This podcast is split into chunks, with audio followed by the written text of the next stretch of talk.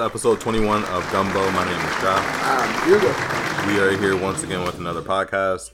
I just want to talk with you guys about some fantasy football, some of the thoughts we're having throughout the week. And I mean, we are getting towards July, which means that training camp is coming soon.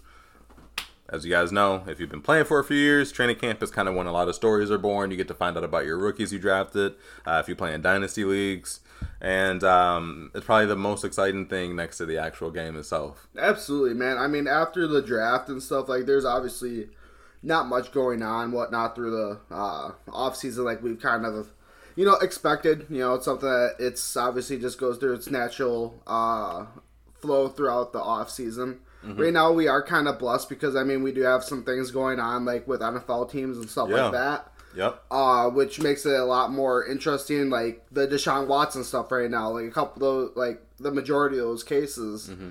uh, they they were uh, what do you call it? They were dismissed or settled. Uh, yeah, they were settled. Yes. So these cases, uh, twenty of the twenty-four of them allegedly uh, that are in the works, they got settled.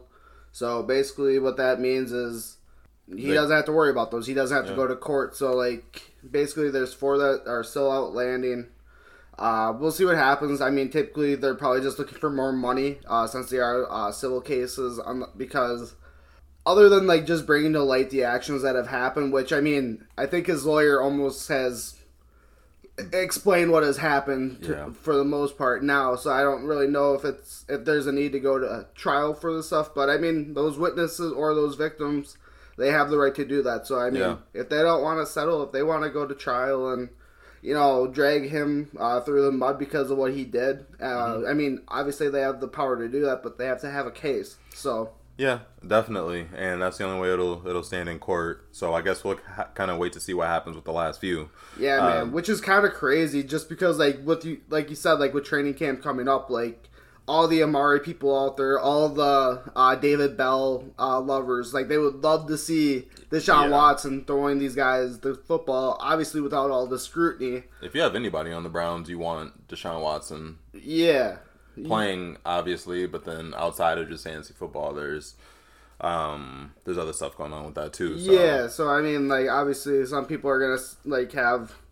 You know their withdrawals and whatnot from him, which is obviously understandable. I mean, people did the same thing with like Michael Vick. yeah, and everything like that. Like I, I think there's always gonna be like somewhat of a sore taste in their mouth and everything, or in your mouth. So But like, I mean, at the same time, like people do change. Like not necessarily change. Like I think like their actions are always going to be their actions. Like you can't take away what has happened.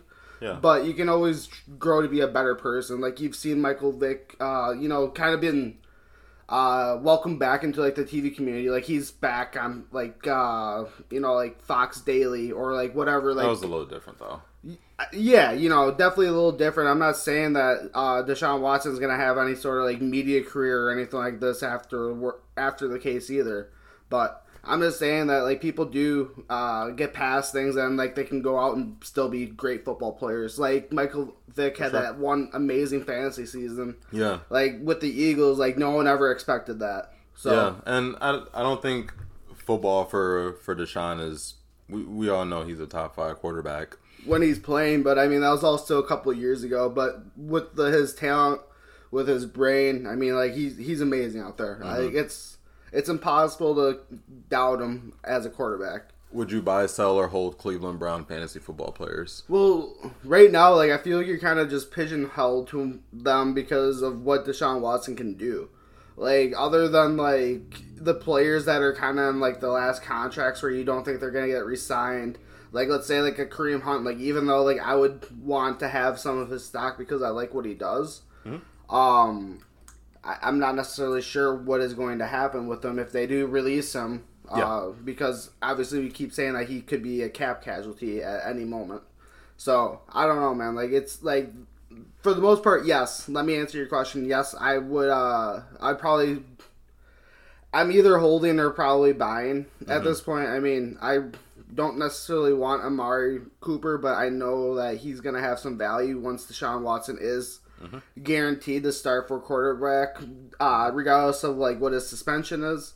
And um, you know, like I said with David Bell, like he's a rookie coming in who is a what I think is going to be probably one of the more prolific uh, you know, just possessive receivers. I would Yeah, say for sure. like he's not very So- fast, but like he catches just about every ball uh, that gets next to him. So Uh, when it comes to the Cleveland Browns, to the question buy, sell, or hold, I'm probably gonna buy. for sure, bro. I think that uh, Is there anyone like in particular you're trying to buy right now, or like that you're looking into buying, anything like that? it'd be Amari or Nick Chubb. That's fair. I think Nick Chubb's a great play just because I mean with uh with their coach there, you know he likes to really pound the ball to Yeah. begin with.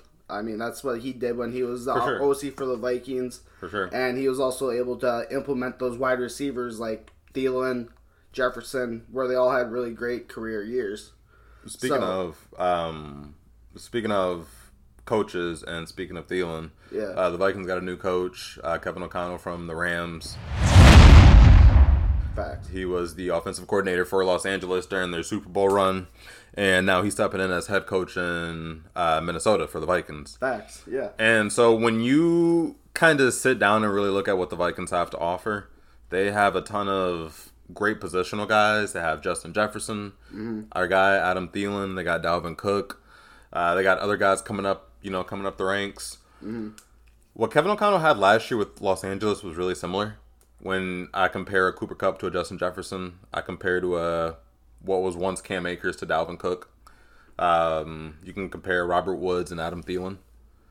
But What do you mean? Oh, once Cam Akers? I mean, Cam Akers is Cam Akers got hurt. yeah, I know, but he's younger than Dalvin Cook, and I mean Dalvin Cook's But gotten I'm talking in terms of talent. In terms of talent, having that elite level running back was I mean- an option for Kevin O'Connell when, you know what I'm saying, like trying to orchestrate the offense. He had it during the postseason. Yeah, and they won a During Super Bowl. yeah. They won a Super Bowl. And Dalvin Cook is on par with Cam Akers or better. Yeah. It's arguable, you know, what you want to. I'm going to say better, but um, anyone could argue either side. And so Kevin O'Connell stepping into all these weapons in uh, Minnesota. Uh, I know we kind of lost D. Adams, so I don't know what to expect from our offense yet on the Yeah. Packer side. But uh, the Lions are kind of getting it together, and the Bears just had a stinker of a draft. Like they're ass, they have no receivers. Um, when it comes to the Minnesota Vikings offense, they have a lot of people that I would not mind getting my hands on. Um, looking at that offense and looking at kind of where everyone is with their careers as far as the players go, who is your sleeper on the Minnesota Vikings that you wouldn't mind getting your hands on Uh, I mean, for their for the value? You know what I'm saying? yeah, I mean, if if they had to be on the Vikings right now, um, I would say Alexander Mattison's one of the ones that I would really like to get my hands on, just because. Uh, Dalvin Cook, he's going to be coming up on a contract in a couple of years. Uh, his cap hit gets larger and larger. So even if he does uh, stay on the Vikings, that uh, Dalvin Cook, that is, if he stays with the Vikings and they don't want to sign Alexander Mattison to a longer term deal, which is going to be demanding, Yep. uh, then at least if I have Alexander Mattison, I'm almost graduating to a RB one. Damn near. So I uh, I would really like that, but I know right there, uh, if you are trying to buy someone like that, typically if you're in dynasty leagues, you know people have great value. Yeah, for sure. He obviously commands great value right now just because of the situation he's in. So Yep. uh, Alexander Mattison for sure. Otherwise, bro, I I mean not a sleeper, but give me Jay Jets. I mean Jay Jets is so young right now, uh, and he's so talented. As much as I hate Kirk Cousins, he gets his targets. He does, and Justin Jefferson is just too good not to drop the ball, or Yep. too good to drop the ball. I'm sorry. Yep. So I just think that having him on a fantasy team, just because he's what like a top five wide receiver ever since he came into the league, Fact. I uh, I think that commands a lot of fucking value and a lot of fucking talent to have on my team. So Yeah. yeah, I would say sleeper mode, uh, Alexander Mattison, which I don't think is a sleeper, I guess. Um, and then yeah, if I just wanted someone on that team, uh, definitely give me J Jets. Yeah. What about you, man? Well, who would you want from Um, like? I'm gonna go opposite of Alexander Mattison. I'm gonna go Dalvin Cook. yeah, I mean, why wouldn't you? Because I think Dalvin Cook has the upside to be the highest scoring player in fantasy. You're putting him into a more, a potentially more potent, more effective offense. Uh, I believe that if that offense works out the way it could, and Kevin O'Connell can lead the Vikings to a successful season, Dalvin Cook's going to see a lot of opportunity to get his rushes in. But I also hear rumors of him spreading out wide, which means that they're definitely going to make sure they take care of his pass catching. Facts. So, regardless of the situation, he's going to be on the field. We're talking about a potentially better offense in Minnesota. Mm-hmm. And he's also maybe just the best player. I mean, him and Justin Jefferson. Justin Jefferson's probably a better receiver than Cook is a running back. But I don't even think the difference or the margin between those two are. It's not that big, you know?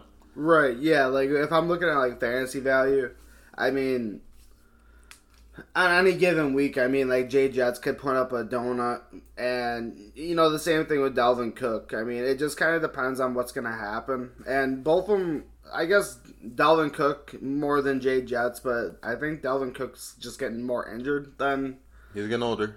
than Justin Jefferson. So I mean, at a, at a point, I would say you're not wrong, but I think that at this point, I think Justin Jefferson is commanding more fancy value.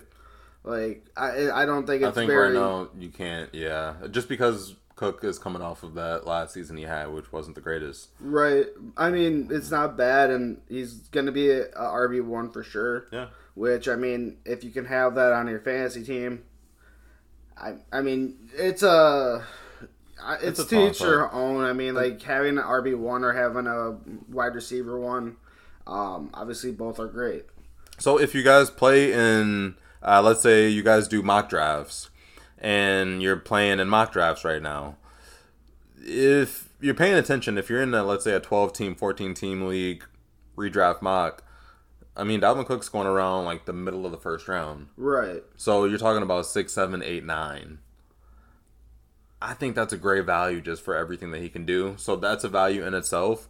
But I think the lowest buy or the cheapest buy uh, could be Irv Smith, the tight end for the Vikings. Uh, I don't even know if I want any of his stock though, dude. Like, I mean, I, we've been down this rabbit hole before, but I mean, I just don't know if he's really commanded any real respect. Like, he doesn't.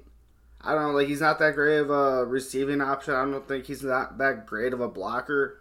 The only upside that I've ever seen from Irv Smith is that he went to Alabama, which yes, you have to have talent to do that. Mm-hmm. But at an NFL level, I haven't do, seen him do shit.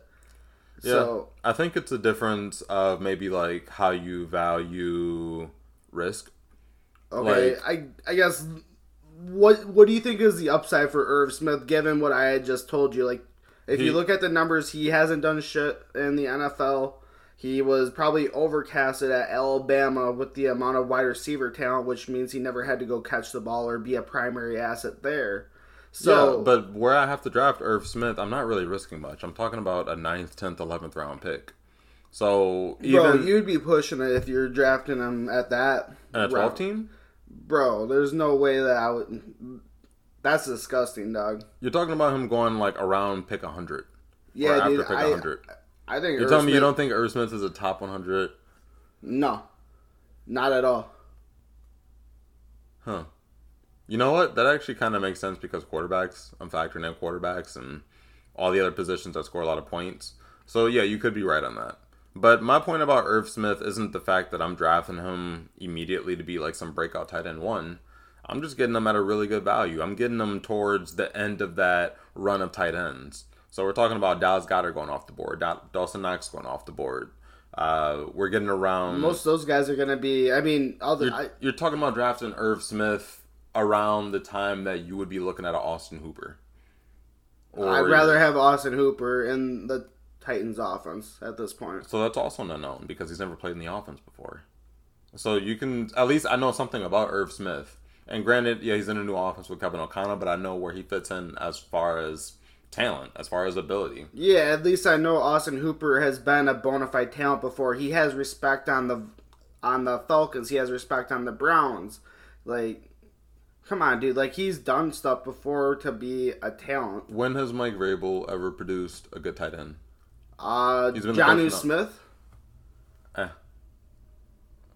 John was kind of mid. All right, cool. Well, I mean, there's a reason why he went to New England and got a buck. So and didn't do shit last year. that doesn't matter. Just because you don't do shit for one year in a new system doesn't mean that you're ultimately a failure. What are you fucking talking about? So why doesn't that apply to Irv Smith? because Irv Smith has been in the Viking system for a while now, and like I've said, I don't know if he really necessarily has the talent level of what oh, Kevin O'Connell is gonna want from a tight end. Like I'm assuming they're going to be drafting more down the line once they see that he's a piece of shit. All right, so right now we have another case of the Dougal bias. And the Dougal bias is disliking someone because of their quarterback situation. And because of their previous talent and production. But yeah, go off. I think that Irv Smith is a great profile for a tight end. I think he catches well, he runs well, uh, he's versatile. I don't. I'm not gonna talk about his blocking because when he's blocking, I'm not watching. But I think that he's a more than talented tight end who hasn't really gotten that opportunity to be like a premier guy. We give every other tight end in the world three years before we expect production from him. Irv Smith is going into year three in a He's new going offense. into year four. Year four, but he was hurt last year, so he was hurt all of last year. Whoa. So this is his third year actually playing in the league. And so, I mean, I'm going to give him the same grace that I give all the other guys in his position group. I'm not going to hold him to a higher standard, mainly because of where I'm getting him in drafts. I'm talking rounds 9, 9 10, 11, 12. Like, he's not going for a premium. And I'm drafting him to be a low end tight end because that's all that's left in the market or that's all that's going to be available when you're drafting Irv Smith. But his upside compared to some of those other guys, if he does realize his talent, if he does get some target share, I think it's higher than uh, Austin Hooper, or it's higher than a Daniel Bellinger, or it's higher than even a David Njoku. Like I, That's all cap. I think long end he might be better than Austin Hooper just because Austin Hooper's around what like year six seven, so he's probably gonna be out of the league soon. Other than that, bullshit. Like he's not gonna be better than Daniel Bellinger down the line. He's not. Who was the other person you said? David Njoku. David Njoku with Deshaun Watson on the Browns. You think that's going to be a better matchup, or you think that Kirk Cousins and Irv Smith, who has done nothing, is going to be better than David Njoku, who's actually scored a fucking touchdown in the NFL So with a quarterback? Bro, Irv Smith has done damn near everything David Njoku's done with Case Keenum and Kirk Cousins before. Bro, David Njoku has never really produced as a productive tight end in the NFL, dog. Like he just had a really high draft capital, so he continues to get contracts and hype and news reports. He got drafted in like the first or second round, but at the end of the day, too, bro, like Irv Smith isn't a scrub. Like I'm not saying that dude's gonna pop out and be George Kittle. He's not gonna be Travis Kelce. He's not gonna be Darren Waller. But I mean, if you're talking about a consistent tight end, a part of a should be explosive offense, he's never to play the top cornerback. He's never to play the best linebacker because they're distracted by his teammates. I think that just by way of being on the team playing tight end, he's going to produce numbers that are going to make him usable in, in fantasy. If he realizes his potential and he takes that next step somehow, some way, then he's out of here. That's a great value for where you take him. I'm not saying that he's some elite guy in the moment, but because of where I'm getting him, what he's shown me already, and where he could go if things are realized, that's somebody that I would uh, I, I would take at that value that I'm currently getting him in. And so I like Irv Smith. I know you don't, but that's kind of just where I stand with the guy, you know. yeah, I yeah, I understand where you're coming from. I mean, there's people that you might not like that I'm high on, so I understand. I just don't like him. So Brings me to another guy that uh, we haven't seen much from, but we're getting reports about. Uh, Treylon Burks on the Tennessee Titans. He was drafted after the Titans traded away AJ Brown, yep, and you happen to have him on your team. yes sir. And I happened to not take him, and I took Garrett Wilson. Right. Just want to, you know, let everyone know where we stand. And uh, reports out of camp have been, you know, we've seen some cool highlight films, and we've seen a couple catches in the end zone from him. But there seems to be a new report every other day about his health, about his asthma, about his conditioning. And I'm wondering, how do you feel uh, being about two months into owning Treylon Burks on one of your dynasty teams? Oh yeah, I have no uh, regrets whatsoever taking him at the one four. I mean, I think that's great value for what I think he's going to end up being. As far as all these reports and stuff coming out about his asthma and stuff, I'm not honestly all that worried at all. I think just because of the way that he's physically built, I think he's going to be able to overcome that and be able to do things at a normal rate. I guess like people don't understand that asthma is going to take a little bit out of you. Yeah. So I mean, I- as long as he's able to build up his stamina and all of his win for game time, That's all I'm really worried about. Mm-hmm. Like last year, I mean, we keep saying the same shit, but with Ja'Marr Chase's drops the year before, with everyone saying that uh, Justin Jefferson was going to be wide receiver three on that Vikings team when he was a rookie. Like, there's always some sort of report on rookies, and I mean, it doesn't necessarily end up always being right. Like, I mean, I could be underplaying this. Like, look at like Denzel Mims. Like, he had, you know, like kind of like some issues as well. Never really panned out. He was like a first round receiver. Yeah, for sure. So I mean, I just think based on what he has done, and he hasn't done jack shit in the NFL. So why am I giving him the benefit of the doubt? Well, it's because of what he did at college, and if he was able to get through those programs and do it at a high rate, where he was able to be this physical beast that everyone respected and commended, I think he's going to be able to translate at least the majority of that to the NFL. And if he's able to do that, I think he's going to be uh, leaps and bounds ahead of a lot of those other people. I have I don't know. What are your thoughts on? I mean, I mean, I could be talking on my ass, which sucks. But I mean, I, you always kind of talk out of your ass. bro, they there ain't no cap on this though. I think Treylon Burks. I mean, I I, I fuck pe- with Treylon. pe- like people shit on him. People shit on a lot of other receivers though, and I think this guy actually has something. I think based on how he's built and the way he can be dynamic, not only uh, catching the ball like twenty yards out, five yards out on a slant. Mm-hmm. But this motherfucker can also take those sweeps and shit and actually be useful with the ball, like as a running back almost. yeah, So I just like that he has that extra wrinkle to him, and he can bring that to this offense where D Henny can, you know, take a little bit of a breather sometimes because of that. Mhm. I really like that to the wrinkle of this offense, man. I don't know. Mhm. Like obviously he might not be all that this year, but coming into year two, I mean this guy could be an absolute beast, and I mean everyone's gonna be like, shit, like why we think his asthma was a problem last year? yeah. So I think where I'm at with it is I I still like Treylon Burks. He's still very very very high on my list of rookie wide receivers this year, and I think that he has potential. You know, maybe by week eight, week nine, week ten, um, to kind of start getting that those, those opportunities within that offense. Yeah, for sure. Yeah, I think everything runs through Derrick Henry on that offense, and it will remain so. Uh, but in terms of receiver production, Kyle Phillips looks like he's also a guy. Uh, Robert Woods seems to be uh, set up for a really you know big year coming up, yeah. and Austin Hooper is apparently making noise in training camp too. That's what I be saying about Austin Hooper, bro. So when it comes to Treylon Burks, I think that he's. I think that early on, a lot of people are going to freak out about all the other guys having success and maybe not him immediately. Sure. And that's going to be an opportunity if you don't have Treylon Burks to go and buy Treylon Burks. Yeah, man. Like if someone was gonna be selling them early, I I mean I wouldn't The, hold strong, diamond hands this motherfucker. this is my advice. If you want Treylon Burks and the owner is reading all these reports and you can tell that they're kind of, you know, like sweaty fingered about it, mm-hmm. go in and make an offer. Go in and make that offer, man. Like, he's going to be okay. He's a grown man. Even in when he plays in the NFL, he's going to look bigger than everyone on the field. Facts. just off day one, right? So we're talking about asthma, and I was reading, or I was actually watching a video about Dr. Jesse Morse on Twitter, um, at Dr. Jesse Morse. Big shout out to you. But he's a fantasy doctor, or I guess he's a doctor that uh, does like analyzations on fantasy players, and so he talked about Treylon Burks' asthma.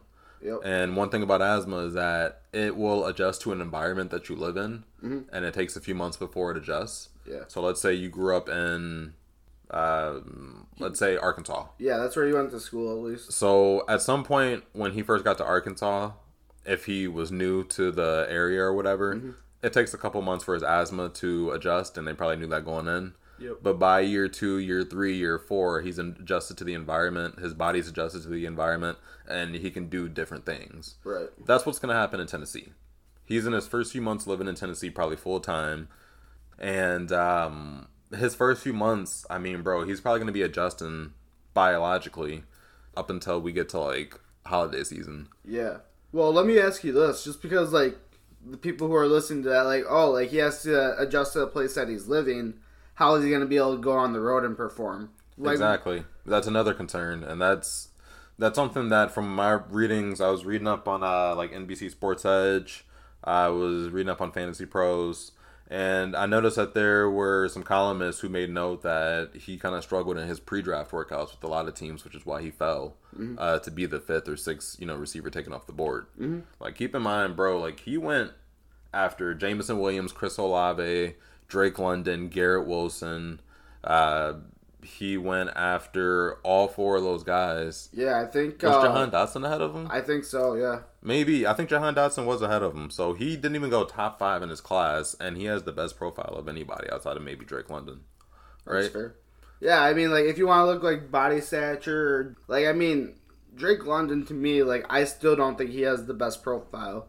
Like he has the best height, yes. Like he's gonna be able to be the best. We don't know what his speed is. he's gonna be able to be the best like possessive receiver in this draft. But I mean, being six five and two twenty, like that just does it for a lot of teams, and they're gonna love that. Mhm. I mean, Treylon Burks was 6'3", 225. Like he's he's a beast. Like He's an alpha, bro. Like he can walk into any receiver room in the NFL and be the biggest guy. yeah, but like I don't care if he falls or anything. Like as long as you care about like what he does on the field and you like what he does, it shouldn't matter where he falls to. I mean, look at DK. He fell into the second round and motherfucker is now a, NFL draft wise, yeah. yeah, at least in the draft, right? In the yeah. NFL draft. and he uh yeah now he's a wide receiver one or high wide receiver one low end Yeah. wide receiver two so i mean he I, don't know man like he's i like Treylon Burks man i don't care about his asthma problems so far like you said he has to adjust and i mean does it give me any sort of clarity not really but i uh i like him just as a talent man i think he's gonna be able to do his shit Would you be willing to sell him if the price was right? I mean, the price would have to be right, and to this moment, I don't really know what that would entail. What the price is? Right. Yeah, you got to see him in action first, and that's kind of one of those things that happens, and that's always something that you got to look out for during the draft. Mm-hmm. Uh, we just spent the last few minutes talking about Treylon Burks, but one guy I want to highlight just because he's on my team and I'm selfish, uh, but also I mean he's cool. Like he just had a big interview with the Pivot podcast, uh, but his name is Garrett Wilson, and he plays wide receiver for the New York Jets. Yeah, man. He's uh, I think he's a great talent, man.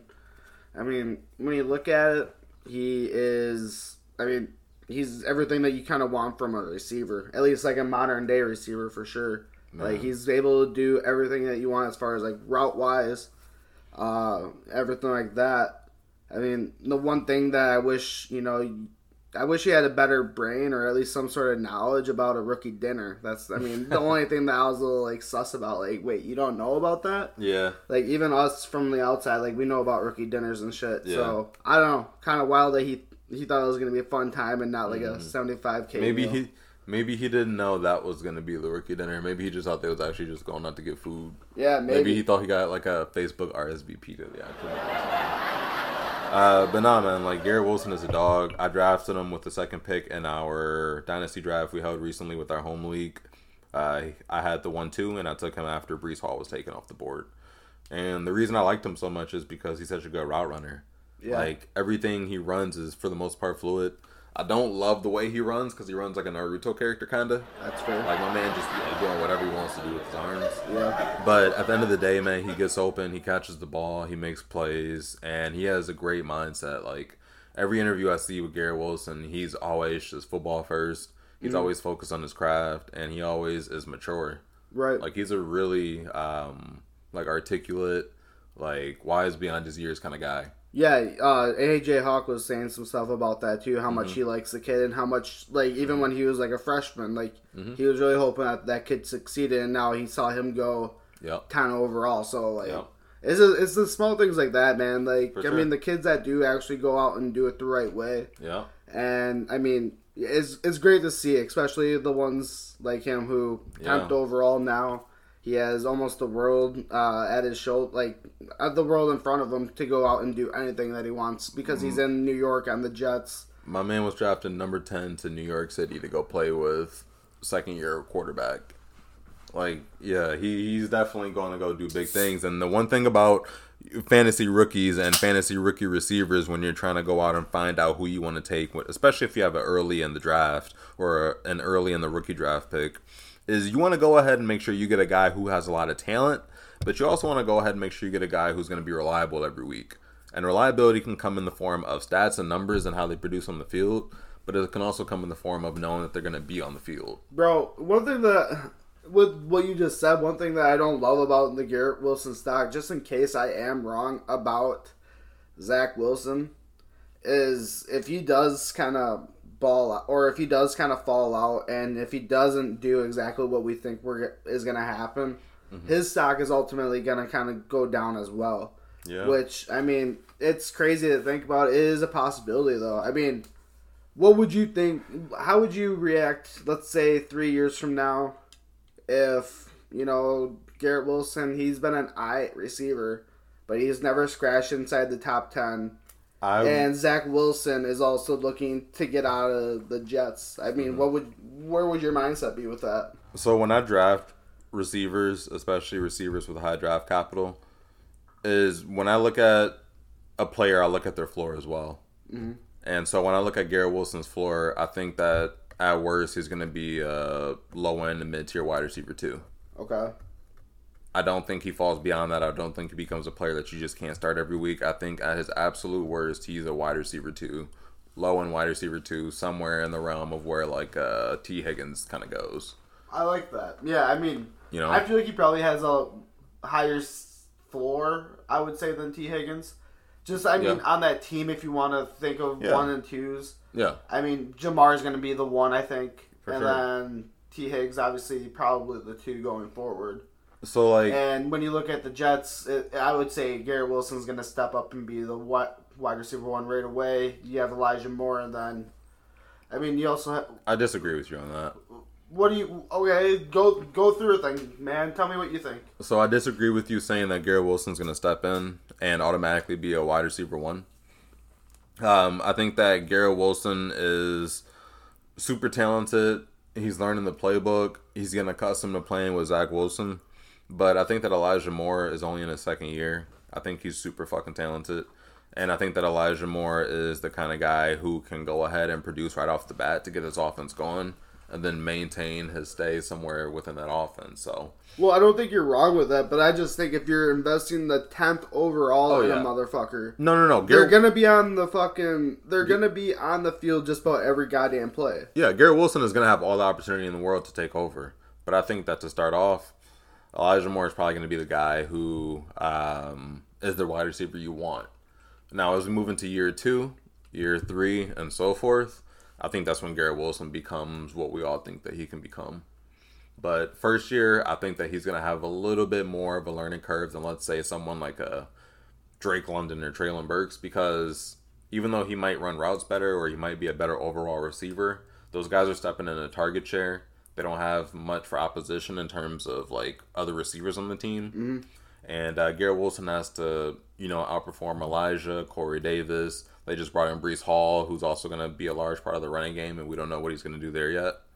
And uh, they just have a lot more weapons for him to have to worry about as opposed to a guy like Drake or Trey, who are on the Falcons or the Titans, and like they're the, you know, hottest thing in the draft room by far.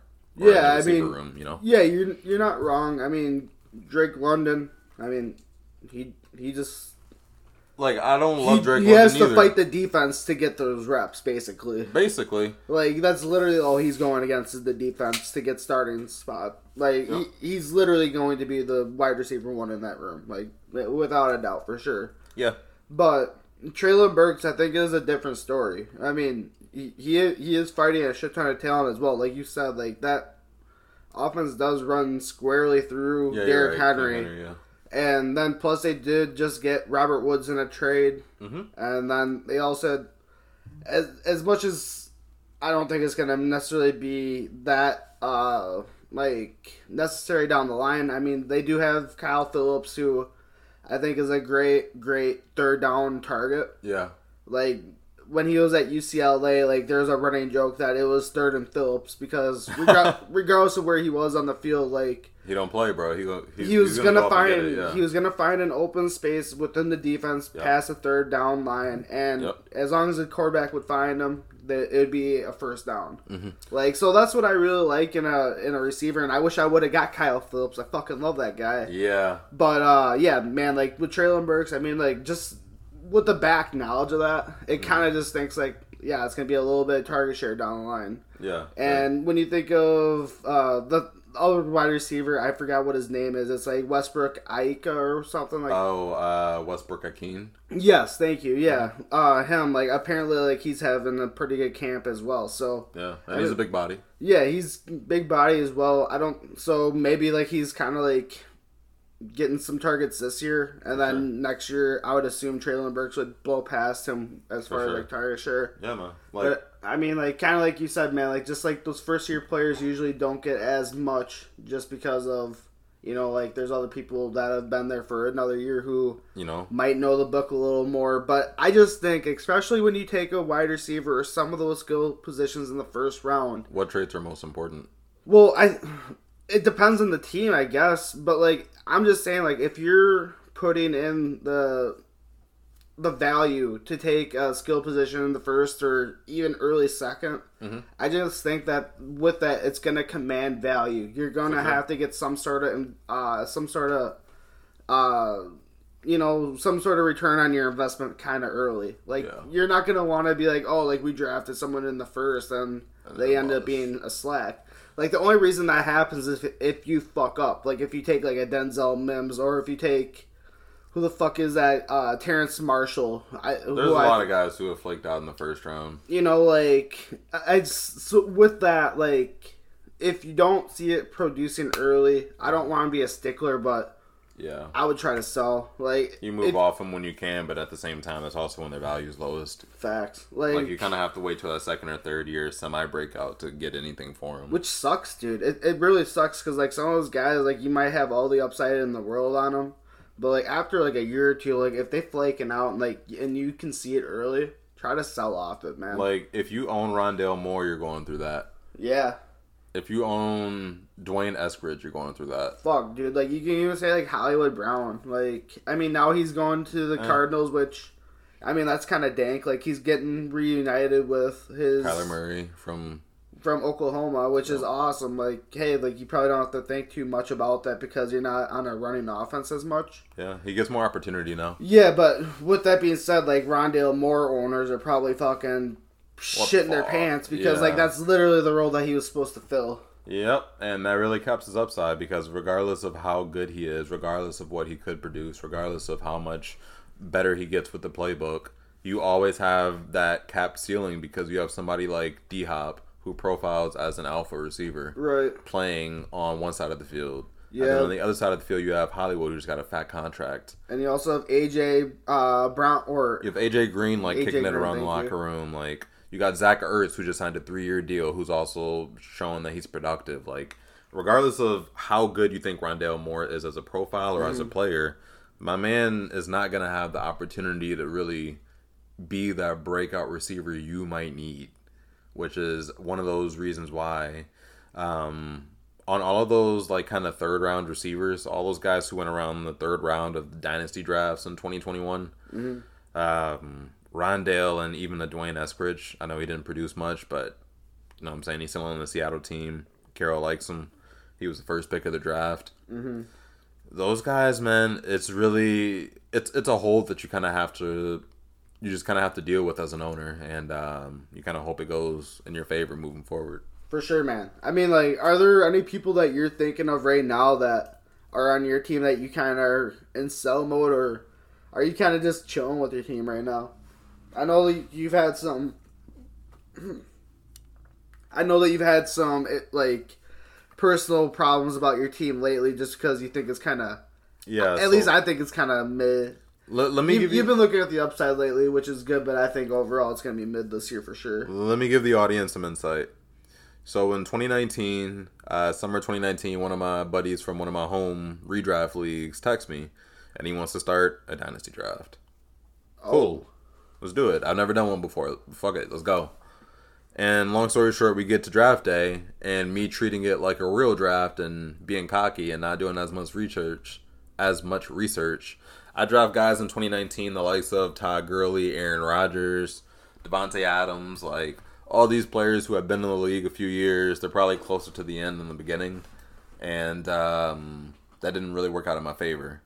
And so I've made the playoffs of the three years. One year I did, one year I didn't, and one year I didn't because of like a rule change we had, which was uh, debated and whatever. But long story short, my team's in rebuild mode somewhat, but I still want to compete because I don't have much for draft picks because I traded all my draft picks early when I didn't know better. You're an idiot. high quality starters. Idiot.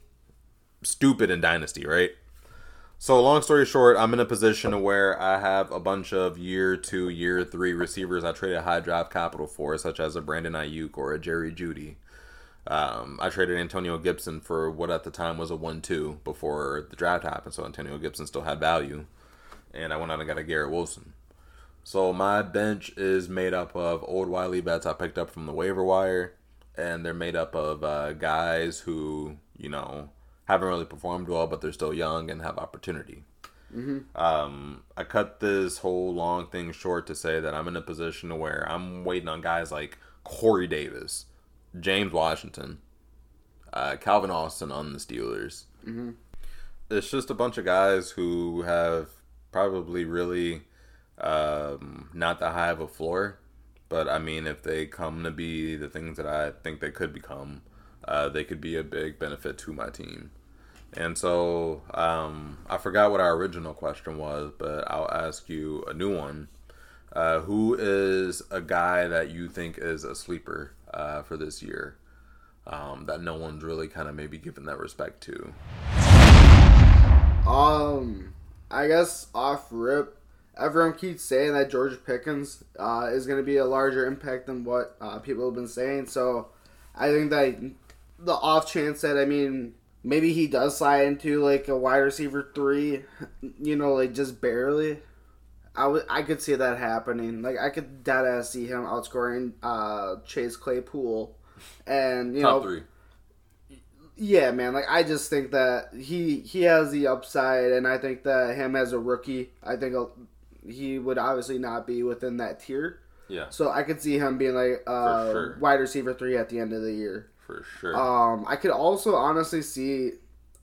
I I hate that he's also on my team, but Zamir White, I think he could be a sleepy RB two by the end of the sleep. At a sleepy RB two. yeah, like I think that a lot of people are thinking that he's going to just be put on the back burner, and Word. I think at some point, just because it happens every fucking year, but I think Josh Jacobs is going to go down for a couple games. He's going to just slide in for a couple plays, Mhm. and I think that Zamir White could be splitting the workload with Josh Jacobs by the end of the season to get him ready to be the RB one of that team next season. Interesting. This is probably Zamir White's. This is going to be a really make or break season for his long term prospects. I don't think so, honestly. I mean, like with Zamir White, I think he has the ability to, like, if he isn't like uh, stand out this year, I think next year could be a year where he could at least like at least be shown out a little bit, and then by year three, if he could be the RB one of that team, I think that would be fine. But I, I just think that it's going to accelerate faster than what people are thinking, and it's all just dependent on what uh you know Josh McDaniels wants to do, I guess. So when I look at the New England Patriots offense over the last, let's say, 10 years, um, it's been an offense that has had a lot of roles. They continually draft running backs to make sure that they get somebody who can specialize in one aspect of the offense Yeah. blocking, running, catching, whatever. And so I think that that's obviously that was designed in New England to help them with the cap, to help them with being, uh, you know, what I'm saying like smart, not paying a lot to the running back position. Well, But- uh, I'll just say this. I mean, just to counteract your point right away, I don't want to cut you off, but I think what Josh McDaniels said, like once he got the job, was that he didn't want to be like Bill, and he wanted to do his own thing because that's what he tried to do in Denver, and it didn't pay out. Yeah, And now that you've seen, like they went out and they draft, or they went out and traded for Davante right away. They went out and they paid uh, Hunter Renfrow to keep him for a few more years right away. Like these are all things that they have done to make sure that they solidified the core that they want. And so I think by that, by them doing that, I think that's kind of pushing him away from like that Bill standard, the Bill Belichick standard of you know just uh, drafting uh, assets, keeping them if they make sense, or dropping them right away. I feel you. You know, so I don't know. So like that's why I'm a little hesitant on uh, what you're saying because I think by them drafting Zamir White, I think that it kind of and then them uh, also declining the fifth year option of Josh Jacobs. To me, it kind of just puts into play like their long term is going to be Zamir White, just because I mean like they they put a fourth round draft pick into it, which isn't much. But I mean, it's enough to at least have an asset into it. I mean, when you look at re- our running backs nowadays, typically they are around like that three to like seven. Like, not a lot of players are really drafted in the first. Not a bunch of them are taken in the second. If they are, they're obviously studs and mhm. like elite. But I mean, not every team really necessarily needs that or thinks that those are necessary. I think that what you said about Josh McDaniels doing things differently from the Patriots holds weight because obviously he wants to be his own guy. He wants to make his own system. He Yeah, kind of like those guys out west, like Cliff Kingsbury and Kyle Shanahan, and even Pete Carroll to an extent, Sean mm-hmm. McVay. They all kind of do things their way, right. right? And so he's somewhat out west. He's Josh McDaniels, I won all these rings with the Patriots, mm-hmm. and he declines all the fifth year options because he wants these guys to prove it because they weren't the ones that drafted him, and he's not going to pay a premium to see what they have to offer, right? Mm-hmm. So he's going to see what they have to offer at the cheapest possible rate and then make a decision next offseason. Right. And so I think that doesn't necessarily mean Josh Jacobs is going to be gone. Do I particularly want him there as a Jacobs, you know, owner in dynasty leagues? I don't mind it, but I also think that there's going to be a lot of opportunity next year. For I- sure. I think that teams like the Giants, who might move off of Saquon, I think that it's going to be too recently uh, that they had the experience with Saquon where they invest early capital in a running back. Mm-hmm. So maybe they use Brian Daboll and they go pay for uh, proven proven talent. But regardless, I think Josh Jacobs is one of those players who sees a second contract and sees production on a second contract. Oh, for sure. I think he's way too And- talented not to. that's irrelevant to my original point, which is I think Josh McDaniels. I think that him running all of those different running back sets and mm-hmm. utilizing all those different guys wasn't solely because he was in New England, but maybe it's just how he's seen the game and he's seen how it's affected him. And Right. at the end of the day, he's the one calling all those plays. Those running backs are going out there and performing, which means that I have to assume there's some level of attachment to having that ability, something that you've known, something that you've built your offense around. Yeah, I mean, it seems like he definitely is one of those guys who is like a running back specialist. Like he wants Yeah. to have a running back for exact tool. And Bill Belichick, obviously, I think fostered that into him. Every offen- every offensive head coach that you give like credit to or that you think of as elite uses multiple running backs. Right. Sean McVay, Cliff Kingsbury, uh, Matt LaFleur. Matt LaFleur, Kyle Shanahan. None of those offensive geniuses just use one guy, right?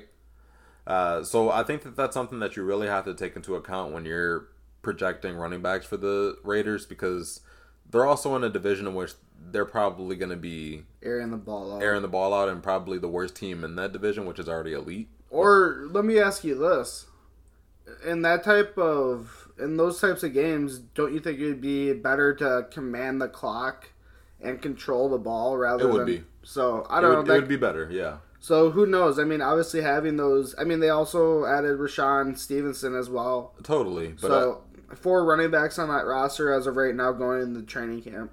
I, I think that when you are playing against Patrick Mahomes, Russell Wilson, and Justin Herbert, You don't necessarily have the luxury of you don't have the luxury ball. of deciding when you're going to sit on the ball, bro. You Right. do it when you are privileged enough to be in a like if you're good a situation, you know. bit. Yeah, for sure. Yes, You're talking about three Hall of Fame quarterbacks potentially.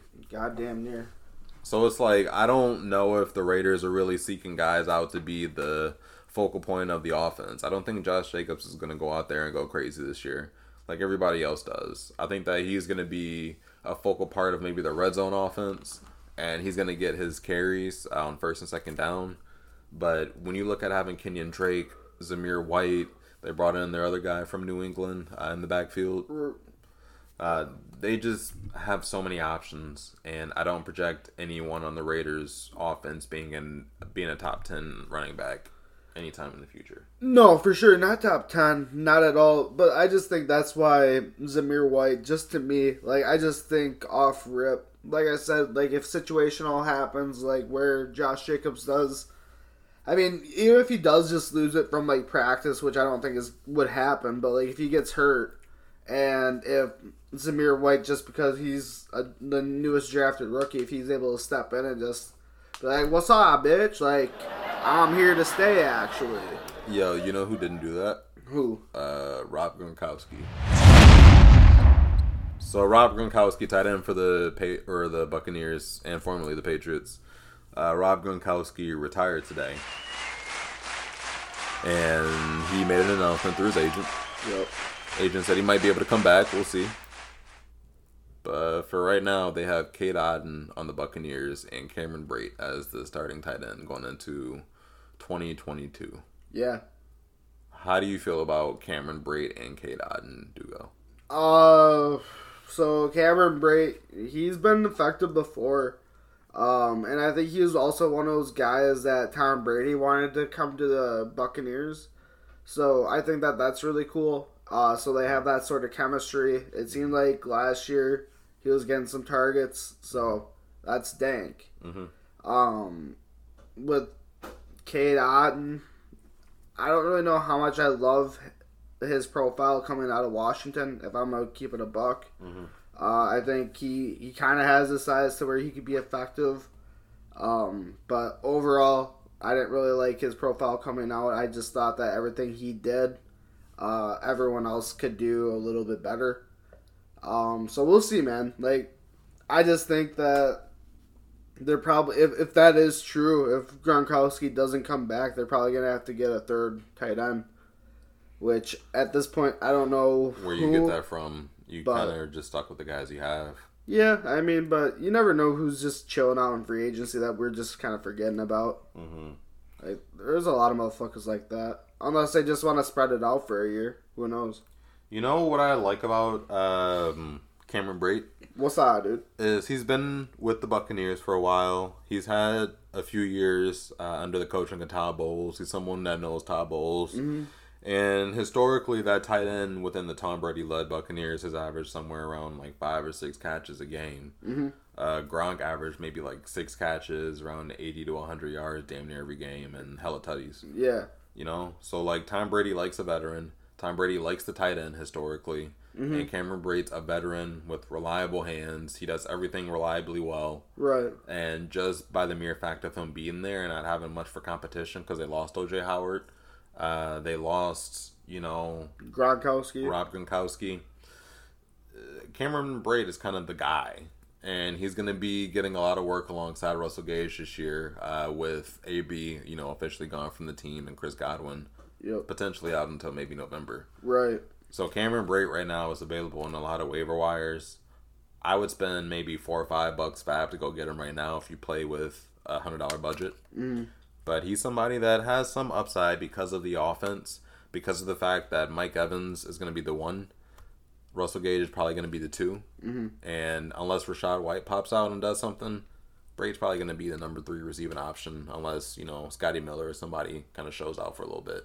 That's fair. I mean, you're also forgetting about um, the wide receiver that just came out of Minnesota not too long ago. I forget. Tyler Johnson, Tyler Johnson. I mean, he we'll see. he had a little bit of chemistry with uh, Brady back in the uh, couple years ago, like Yeah. or last year I think it was. Like Mhm. he looked pretty dank together. Yeah. So who knows if he pops into a bigger role? I think Leonard. But- I, I don't mean to cut you off, but I think Leonard Fournette. Leonard Fournette has a really big year this year. And Yeah, I think I- he's gone. He he could be like borderline league winner. Yeah, I just I hate throwing all my baskets into Leonard Fournette though. Like as much as usually it pops off, like I, it's always like this slim chance of like it doesn't. Yeah. Because like I mean, right now that room isn't as like loaded. Like you've seen uh Rondé, uh, what the hell is his name? Um, who went to the oh, Chiefs? uh, Jones. Yeah. Ronald Jones. Yeah, Ronald Jones. Thank you. Yeah. We saw Ronald Jones go to the Chiefs, and so that room is just a little less uh, crowded. So, yeah, I could see Leonard Fournette definitely popping off this year for sure. Like, For sure. I guess where would you rank him going into, let's say, like a redraft league right now? I could probably get Leonard Fournette in the second round of a twelve team. would you want to wait until the second round, or Yeah. like, or yeah, would, yeah, do you because think you could wait until the third? I think by the end of the second, beginning of the third, he's gone in a 12 team redraft league. That's kind of sus. I don't know if I value him at that. I think he's gonna go around the tier that James Conner goes. Interesting, So it's kind of how much do you trust his reliability? right? Yeah, I don't know if I how much I do with his age, honestly. hmm But at the same time, Todd Bowles runs the ball more. Leonard Fournette, history with the system. Tom Brady's boy. Tom Brady recruited him to come back while he was a free agent for the year. Right. And he's going to be in an offense that we know is going to go and it's going to be a playoff contending team. Right. So they're going to be a team with wins on the board. They're not just going to flake out with Tom Brady, right? Right. So regardless, he's going to get a lot of opportunity. Um, but that's kind of where I'm at with him. That's where I'm at with a lot of other guys. Yeah, man. I if it's me, I would think about getting Leonard Fournette if he's available, and I could be capping on this, but like, I would see him maybe going like the 4th Mhm. Like, I mean, like I've seen. I feel like Zeke in the fourth last year, if I'm not mistaken. Yeah. So to think that Leonard Fournette can fall to the fourth this year, I mean, like maybe I could get him there, but honestly, with his age, uh, yeah, he might be the RB one, which is gonna be dank, but he has a history with injuries too, so take it Yeah. as he will. I don't know. I'm sure. gonna get out of here though, man. Good talking to you tonight. Yo, we appreciate y'all. Thanks for tapping in. Make sure you tap in with us on YouTube. Just type in Gumbo. You'll see us big orange logo uh, of a gumbo pot. Yeah. And uh, check out our videos. We've been putting out more content on YouTube, dropping little short clips, and uh, kind of just reviewing guys that uh, we think have upside. So if you like quick hit content, follow us on YouTube. Um, you know, my name is Ja. I'm Dugo. We hope y'all enjoyed the episode, and you know, we'll talk to you next week. Peace.